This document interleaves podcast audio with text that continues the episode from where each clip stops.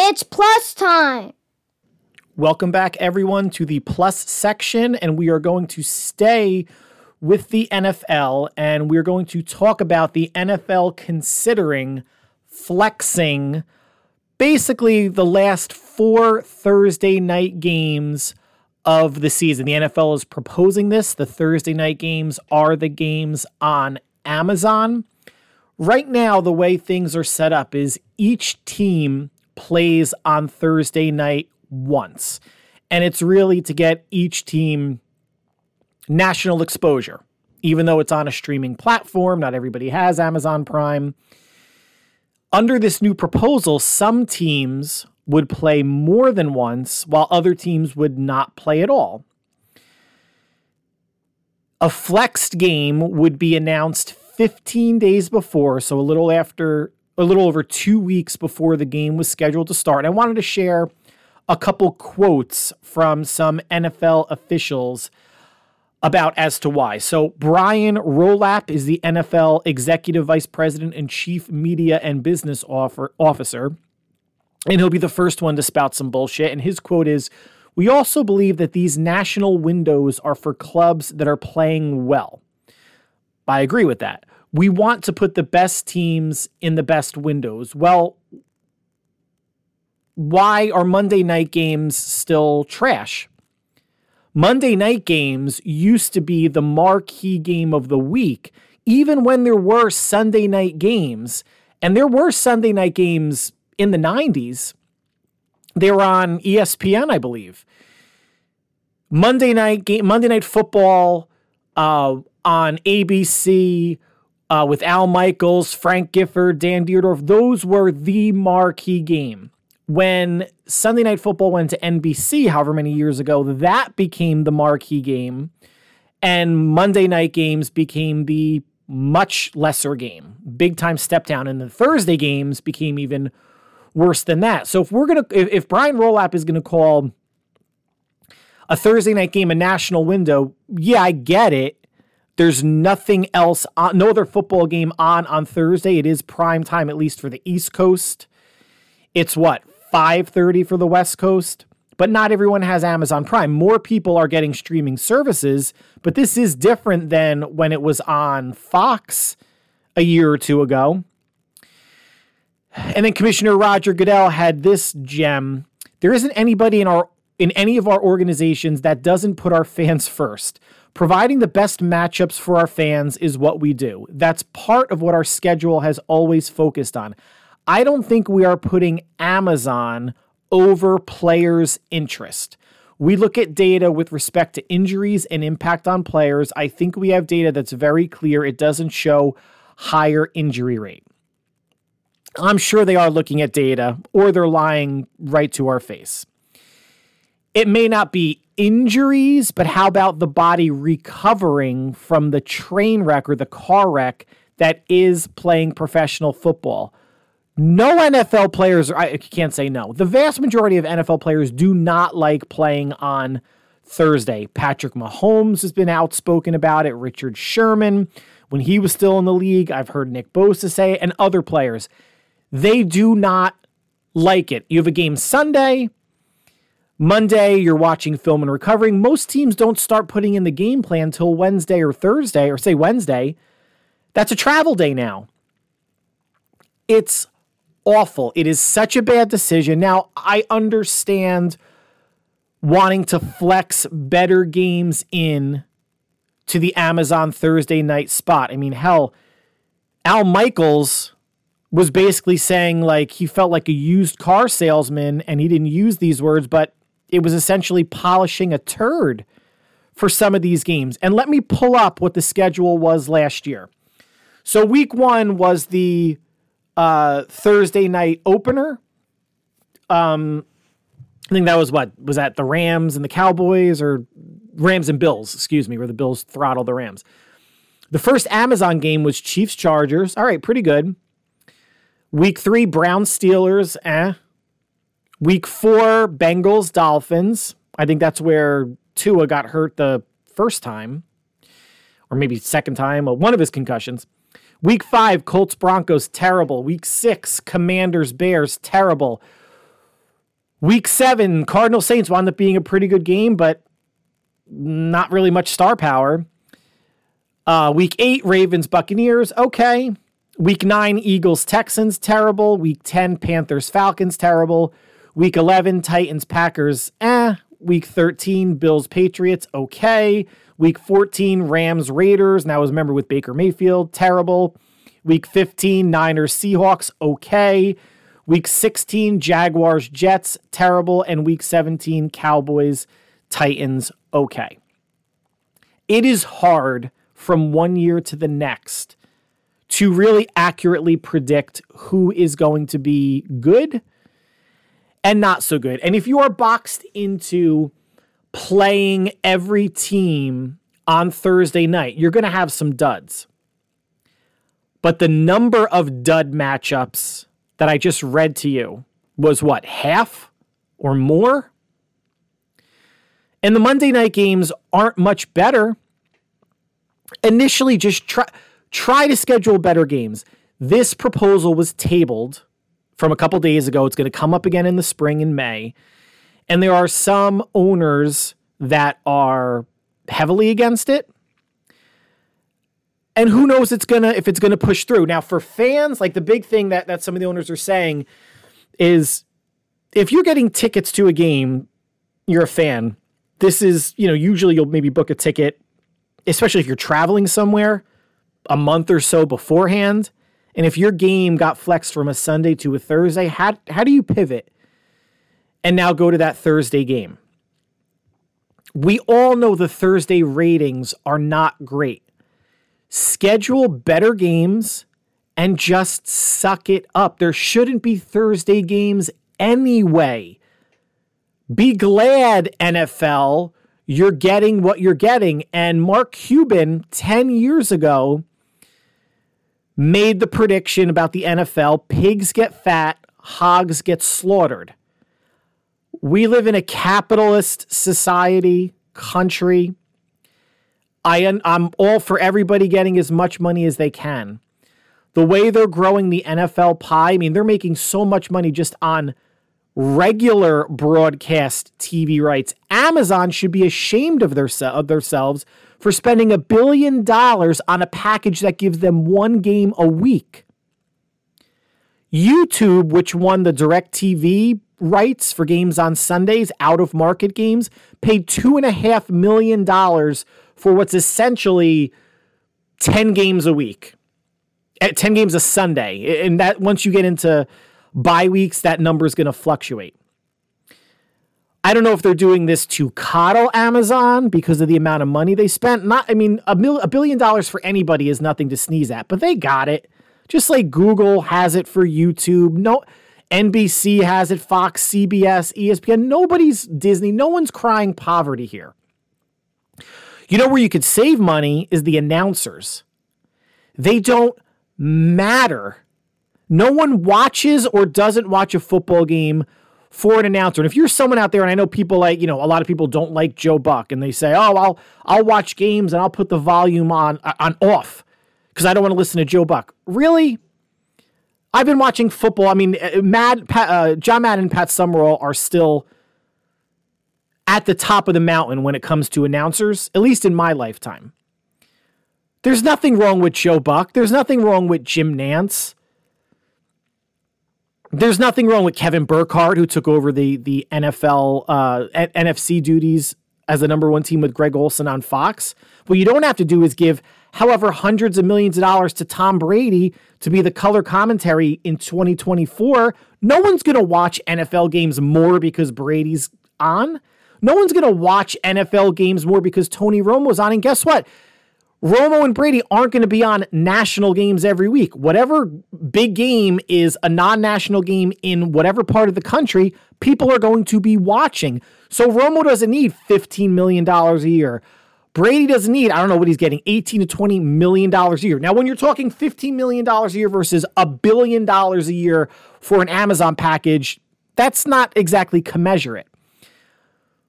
But the NFL prints money anyway I don't think you have to get so greedy. And I agree with Mark Cuban pigs get fat, hogs get slaughtered. The NFL isn't going anywhere. a couple weeks ago, I know I had that stat that more than 80% of the highest rated TV shows in 2022 were NFL games. I don't care that Amazon bought a, a, crummy package. I just care that Amazon delivers my packages within a day or two whenever I buy shit from them. Now, let's stay on sports. Major League Baseball's opening day is today on Thursday. So I'm just going to start off with the I don't care. It's 162 games of yawn. The baseball season is way too long, and I'm going to count on my fingers like a child. April, May, June, July, August, September. Then you have playoffs in October. Way too long. Don't care at all. I couldn't tell you the last time. I know a lot of people out there like baseball. I'm not. I'm not knocking it or saying anything. You do you. It's boring. Couldn't tell you the last time I watched a full baseball game. Couldn't tell you the last time I watched six innings straight of a baseball game. Couldn't tell you the last time I watched three innings straight of a baseball game. What is interesting to see now for this year is baseball is implementing a pitch clock for pitchers. I know a lot of you out there know this, but for those of you that don't, so this will be the first year they tested out in the minor leagues and in um, the preseason this year. Pitchers will get 15 seconds between pitches if no one is on base, 20 seconds with a runner on base. And this shaved 26 minutes off of spring training games.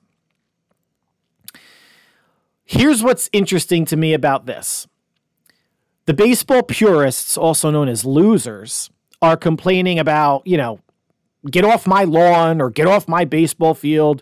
You're changing the game. You're ruining the game. Baseball has gotten, the games have gotten way too long, way too long. And it's getting back to a, a time amount per game that is what the purist losers grew up with watching and falling in love with. Maybe they've gotten so bloated on baseball that an extra 26 minutes a game is good.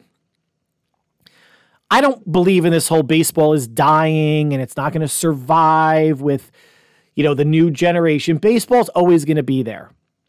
It's in third place out of our big four sports NFL, NBA, baseball, then hockey. Then NASCAR or soccer may leapfrog hockey, hockey soon if, if they haven't already, or at least NASCAR hasn't already.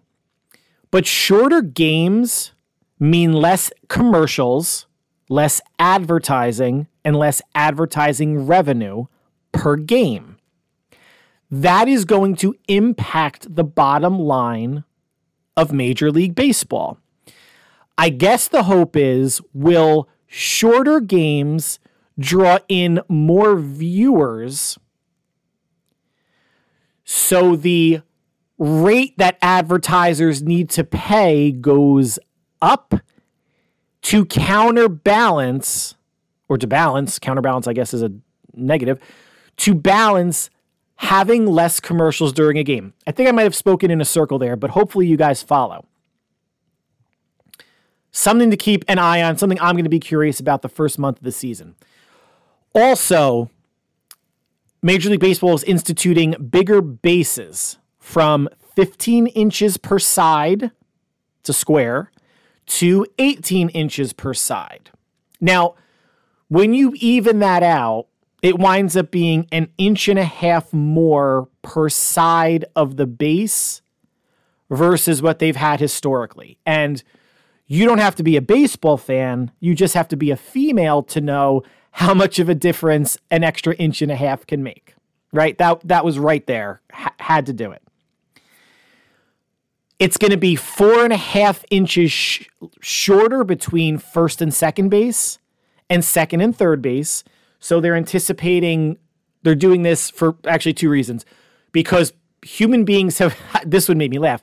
Human beings have gotten bigger over time.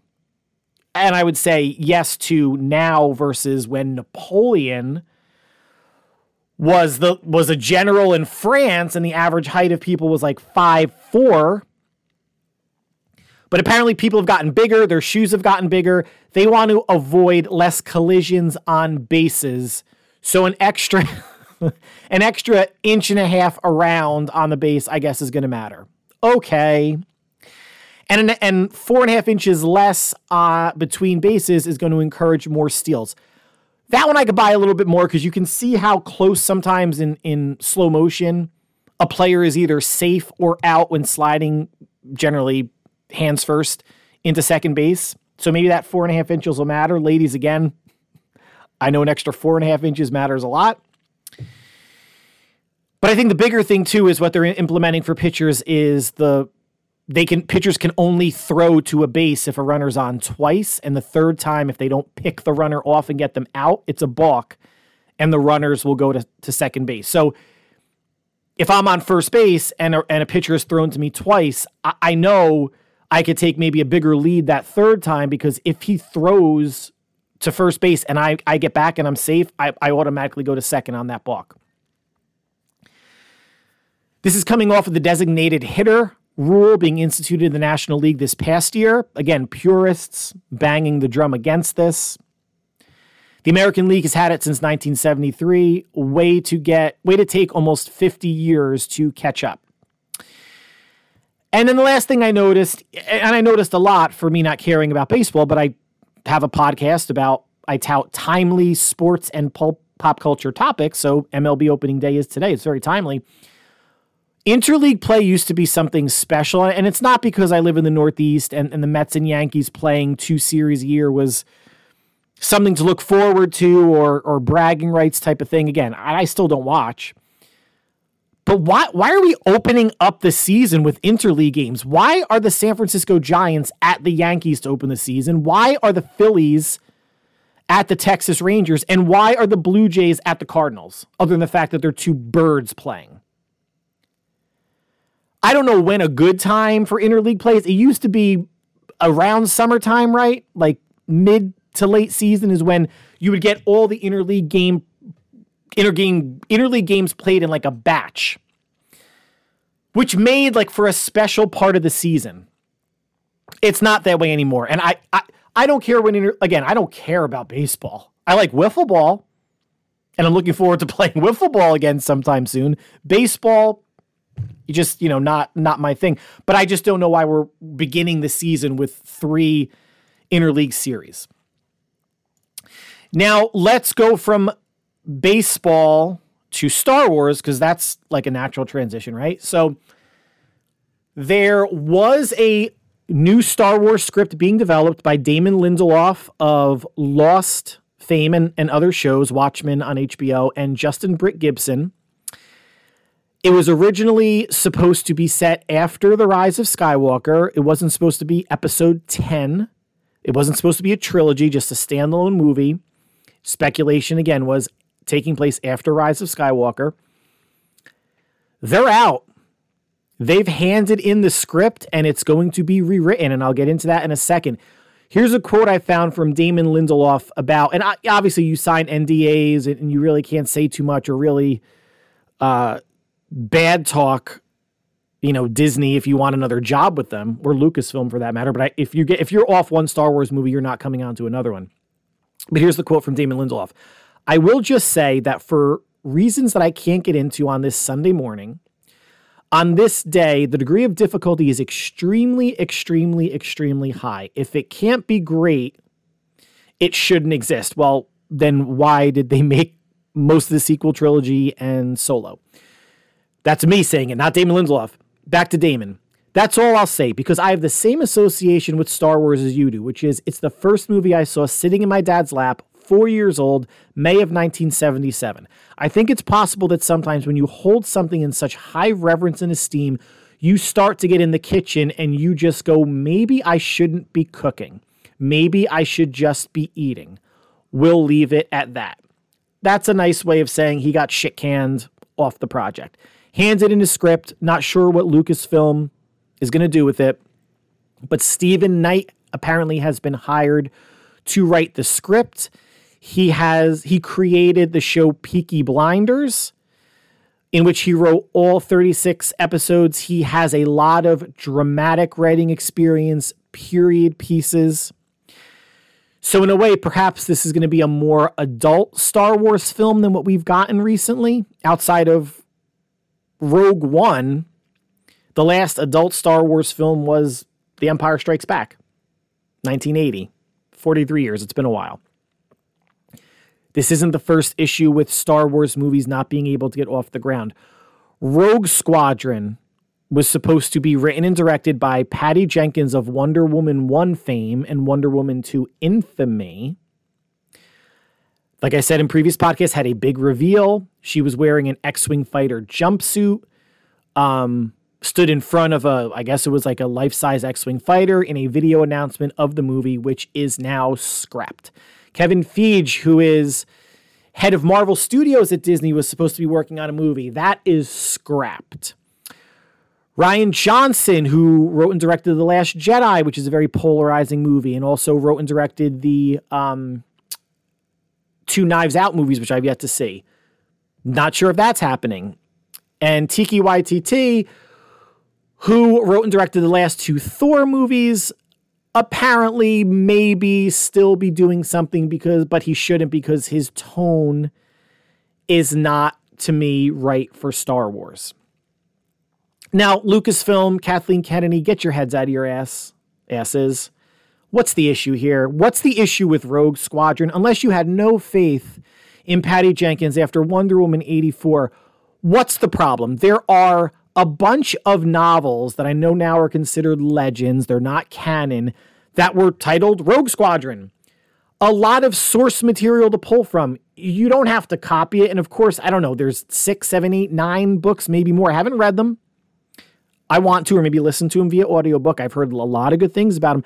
There's a lot to pull from. How can you not get your shit together and pull together a script whether it's loosely, moderately, or heavily based on one of the books, the first book, or the spirit of the books. The issue is you guys boxed yourself in with a bad sequel trilogy where you killed off, well, you killed off Luke, you killed off Han. Spoiler alert for anyone that didn't see the, the sequel trilogies. Unfortunately, Carrie Fisher obviously died killing off characters in the script is the weakest way to get rid of characters. There are other ways that it could have been handled. Just because Harrison and listen, Harrison Ford wanted Han Solo to get killed off in Return of the Jedi. They didn't do that. He might have one of the stipulations of him coming back to do The Force Awakens was you got to kill me off. I'm in my 70s. I don't want to do this anymore. And it wound up being some sort of an emotional trigger for Kylo Ren and and Rey and, and other people when Han Solo was killed. But there's other ways you can do it. Just because Han Solo is alive or Luke Skywalker is alive or they found a way to keep Princess Leia alive doesn't mean you have to use them again. Or it doesn't mean the expectation is we're going to see more movies with them. It was weak and they they boxed themselves into this sequel trilogy where they can't do anything movie wise before The Force Awakens, so meaning between Return of the Jedi and The Force Awakens, because now the TV shows are exploring that, which is fine, but we're not getting any Luke Skywalker kicking ass on the big screen. And then afterwards, you have Rey Skywalker, no other Jedi, no original trilogy characters except for the droids and I guess Lando Calrissian. So who's going to care? Who's going to care? I mean, yes, you can print money. Even a bad Star Wars movie outside of Solo, that was an unnecessary Star Wars movie. A bad Star Wars movie, meaning Rise of Skywalker, will still make a billion dollars. So it the the pressure that I, I can understand the pressure. Well, not that I've written a Star Wars screenplay, but I can imagine the pressure that Damon Lindelof was was in uh, was uh, under, feeling like he had to write the perfect Star Wars movie or a high, high quality movie coming off of the sequel trilogy and coming off of what the TV shows are doing, which there's variety. I think Mandalorian is good to very good at times. I thought Andor was excellent. I thought Obi Wan was okay to above average at times. I thought the Clone Wars animated show was very good. Rebels animated show was very good. Bad Batch animated show was very good. It varies, and it's just my opinion, an N of one person. But there's and I'm going to go into this on another podcast because it's just, I don't want to dive into it too much here. There's so much that they can dive into in novels and comic books from the 90s to 2012 when Disney made the acquisition of Lucasfilm and said all the, the books and comic books that came before don't count. They're not canon. So much they could pull from for inspiration, for characters, for stories that they just didn't and still seem to refuse to, looking at Rogue Squadron that got squashed. I'm going to devote either another podcast or half of a podcast to not to fixing Star Wars, but I just want to share with folks out there what has come before. Because a lot of you out there are not as big of a geek as me, have not read the vast majority of books that were out from like 91 to 2012, a bunch of the comic books that I read. And it's just a lot of stuff that's better than what we've seen on on film. It's not a sour as grapes thing. It's just a hey, Star Wars content for a podcast that I think you guys might find interesting. Now we are going to stay on the Star Wars topic because I found I found two things. The first one is kind of interesting. The second one is ridiculous. So the first one is I found that Mark Hamill, played Luke Skywalker, of course, is using his voice in support of Ukraine, and it is for an app called Air Alert which is a downloadable app that's linked to Ukraine's air defense system because, oh, by the way, they're still have a war against Russia. And just, you know, I know it's not cool to um, have this on the news anymore because people are tired of, of hearing it, but it's a human interest, human drama, human fatality story that still matters a lot. what Hamill is doing is he's lending his voice to when you download this app, you can either choose the Ukraine's natural voice alert, in which I guess a human in Ukrainian is will will tell you that an alert is coming. Or you can hear Mark Hamill in English say, Attention, air raid alert, proceed to the nearest shelter. Don't be careless. Your overconfidence is your weakness, which is a line that Luke said to the Emperor in Return of the Jedi. Then, when the dangers, you know, pass, Mark Hamill says via the app, the air alert is over, and he signs off with, May the Force be with you. Now, I had some, not that I thought this was a joke when I read it, I had some mixed feelings of, you know, this is supporting Ukraine. Is it taking it seriously enough?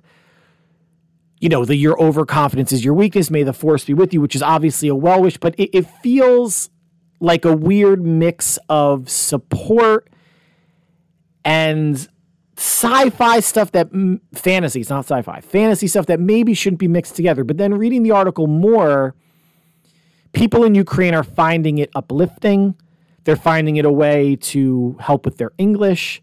Star Wars is a global brand. And they'd, they'd rather hear somebody, even though it's an actor, give them some sort of confidence or a, a different feeling that's not fear when the air raid goes off. And in case no one here knows, that I'm sure no one knows this listening, in Russia's first year of invasion, and we're, we're over a year now, unfortunately, to Ukraine, air raid alarms sounded more than 19,000 times across the country. And this app, even before Mark Hamill lending his voice, has been downloaded more than 14 million times.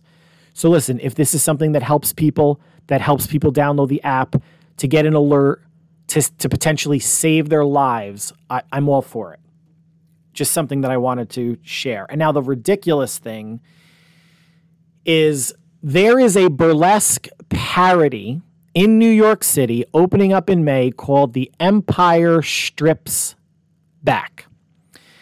Now, it's not a strip show, it's a burlesque show, which I've been to strip clubs. It's, it's in the title, strip club. Haven't been to a burlesque show, but it's not fully nude. So anybody that's chomping at the bit to go, just temper your expectations. Here's the description from the website sultry stormtroopers, a dangerously enticing Boba Fett, and a ladylike Skywalker are just a few of the surprises awaiting in a stunning intergalactic show where the Force is strong and the allure is even stronger. Reading the reviews on the website, like it's a parody, it's a comedy. You're going to have women in different, you just go on the, like, search The Empire Strips Back. You know, maybe you don't search it on your work computer, even though it's nothing bad. Check it out on your phone. The reviews are funny you know, I guess this is a traveling type of show. People are enjoying it. It's humorous. You know, am I going? No. It's nothing that I'm embarrassed about. I can't believe this is existing, but there's a fan for everything. And I guess when you think about now, this I, am I'm imagining, you know, if it's a burlesque show, this is all women dressed up like Star Wars characters, but showing skin, dancing. I guess there's a story. If it's funny, they have to be saying or doing something. But if we want to roll into the stereotype of, you know, sci fi fantasy fans being dorks and needing help getting laid or what, like, then you have a built in audience here, right? So, for those of you that are interested or just curious, begins May 10th at the Orpheum Theater in New York City. It's 90 minutes, no intermission, and you need to be at least 18 years old to enter. So now from Star Wars to some other fancy, I wanted to give a review of a show that I am very fond of and I think very highly of, and other people do too, even though it came out two years ago, and that's Arcane League of Legends, an animated show on Netflix. Nine episodes long. It's based on the League of Legends video game series, which I have never played. I know nothing about.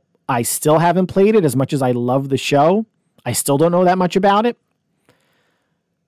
This is a phenomenally animated show. It has an incredible story, great voice actors. The emotion that they convey in animated characters is beyond anything that I've ever seen. And here's a brief synopsis of the story. It, it centers, you know, between tensions between two town, two towns, the rich city of Piltover and the seedy undertown of Zaun. And in Piltover, scientists create a way for any person to control magic. While in the town of Zaun, a drug called Shimmer is developed, which transforms people into monsters, and tensions are building for these two towns to go to war. That's like the macro overarching story. The episode to episode story follows the main character, Vi, who's voiced by Hailee Steinfeld. Essentially, I'm boiling this down to a sentence. She's trying to reconnect with her younger sister, Powder, who she loses over a course of years because um, Vi gets put into jail for something that she does. And when she's released, she's trying to help the authorities, but also wants to find her sister, Powder, who mentally has snapped based on all the violence that that she's experienced um, in her life from being like you know 12 or 13 years old to maybe a you know 17 18 year old now. The song enemy by imagine dragons that was big a year or two ago is the introductory song to this show. And the animated music video that imagine dragons has is features animated characters from the show Arcane. It, they borrow footage from the show, but there's also even new even footage of the band Imagine Dragons animated in the style of Arcane singing their song. You know, ratings wise, this has gotten a 9 out of a 10 on internetmoviedatabase.com, on Rotten Tomatoes, 100% critic score, and a 96% audience score. That is unbelievable, especially with critics, because there are people out there looking to shit on stuff. Killjoys, peop- contrarians, people that are just looking to crap on something. It's won four primetime Emmys, including Outstanding Animated Program, and most importantly of all, people that are devoted to the video game, the gamers, the people that have been playing the game for a decade or more love this show. that, you know, that says, you know, that I've never played the game. The fact that I went in into this blind and absolutely loved it is one thing. I know a lot of other people did too. The hardest critic is going to be the fanboy and fangirl. And I honestly, when I I've watched this series multiple times. It's 9 episodes. Each episode's about 40 minutes. It is hard to find someone, and I've been on message boards, Reddit, other websites, IMDb, Rotten Tomatoes, reading views. It is hard to find a bad thing said about this show. And for the people that have in their heads what these characters should be, playing as them for a decade or more. I'm not even sure when when League of Legends came out and it's a PC game, a computer game. They had, I'm, I'm sure, stories in their head about any of these characters that are part of the show, and they love it. Kudos to the developers of this show. I that's and you can tell that this show in a way was a labor of love and what they poured into this knowing the fan base. Now League of Legends it's not a fan base like Harry Potter. It's not Star Wars, Star Trek, The Matrix, Avatar, but it's got a strong following and these people love it. Now, season one took six years to make, but season two will not take that long to be released on Netflix. It may be coming in 2023, late 2023, or sometime in 2024. If you're out there and you can look past the fact that it's animated, this is an adult show. This is kids can watch it. There is some light cursing. There is violence, but it's animated violence. So again, it, it it's like video game violence. If you have any interest, if I've piqued your interest in any way, go on Netflix, watch the trailer, go online, watch the trailer, watch the, watch the, the the video, the music video for Imagine Dragons. This is really good stuff. It may not be your cup of tea, and if you watch an episode or two and you're like, you know what, not my thing. You lost, you know, 40 minutes or an hour and 20 minutes. But you also may like it, and you also may have nine episodes of something that you you can really get into. And last but not least, transitioning from TV to comic books, I finished the 17th compiled edition of the comic book series Astro City, which also I highly, highly recommend. Now, 17, you know, hardcover or, or, or paperback compilations. It's a lot to it's a lot to read. And it took me a while to get through because I've been reading and watching and listening to other stuff in between. But this comic book series is written by Kurt Busiek, highly acclaimed comic book writer, and drawn beautifully by Brent Anderson. It ran from 1995 to 2018. And what this is is a really grounded look at superheroes, sometimes through the lens of everyday people in this city called Astro City. And by everyday people, I mean, you know, there was stories that detailed the life of an assistant to a sorcerer and what she had to deal with. The head of a support group for people who lost people during battles between heroes and villains in Astro City or were just traumatized by the things that they saw. And a lot of the stuff also is hero focused um, as well. And the heroes in this story, and I'm only going to list, you know, a handful of them, they are in ways equivalents to many of the archetypes that we've come to really know as household names, mainly from DC Comics. So there's the Superman equivalent called Samaritan, who also is a journalist. There's a sort of Batman equivalent called the Confessor. Like he's their darkest hero or anti hero, kind of like Batman is for DC. A Captain America equivalent called the Silver Agent.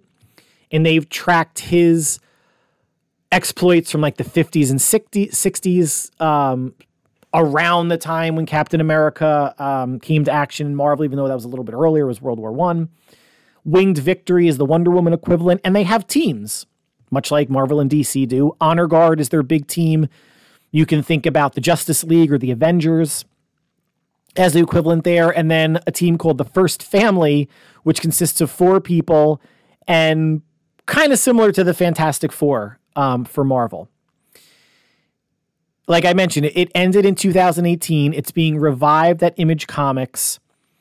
The first episode, uh, the first compiled edition, is called Life in the Big City. It follows, it gets you to understand Astro City. It follows Samaritan as the first uh, hero that you're introduced to, and the next compiled edition follows um, the Confessor character, the Batman uh, character. If you're into comic books at all, um, wanting to looking for something to read, into you know a, a lot of people aren't into individual comic books per se, but they are into trade paperbacks because they it gives you you know four, five, six, seven individual comic books at a time to read. Uh, I would check this out. They are inexpensive to find on eBay, on Amazon, and it's really well done. It, again, it gives you the flavor of superheroes, but if you know cosmic superhero people in spandex uniform thing isn't your thing, it is still grounded and it follows you know the everyman, the everywoman as if you were living in this town, what, what would the impact be on your daily life if superheroes were real? Really, really good stuff. So that concludes the podcast for today, at least the plus section. For those that listened Tuesday and came back again, thank you for the double dip. If you just listened once, thank you also. You'll notice I combined the plus section into the um, Monday 49ers portion. And I noticed, I think this just might be easier for some people that when I'm posting on social media something yesterday on Wednesday, uh, 49er related, but they don't get to it today, when I separated the podcasts from 49ers and plus section, they may go, people may go to Apple or Audible or Spotify and play the episode, which they're thinking is 49er talk, but it winds up being plus section talk. So I'm going to keep, I think, everything combined. And when I post on Facebook, LinkedIn, uh, Twitter, where else? Instagram. Uh, I'm going to note that, you know, the time mark that the plus section starts. So for anybody that listen again on, on Monday that want to listen again, you'll there'll be a clear timestamp in the social uh, commentary for when the plus section begins. So again, thank you for listening. Enjoy the beginning of Major League Baseball. I will be doing something different, anything different. I haven't decided what yet, but it will not be watching baseball, but enjoy it. Final four on Saturday, championship game on Monday. We will talk before then. Uh, actually, it, the next uh, 49er section will either be Monday, Tuesday, or possibly Wednesday. I know those of you that subscribe, and thank you to those of you that do. You will get the notification when the episode drops. It just might not be on Monday. I just need to see. But again, have a safe, happy, and healthy next couple days. Enjoy all the sports that are on and anything else, and we will talk soon. Take care.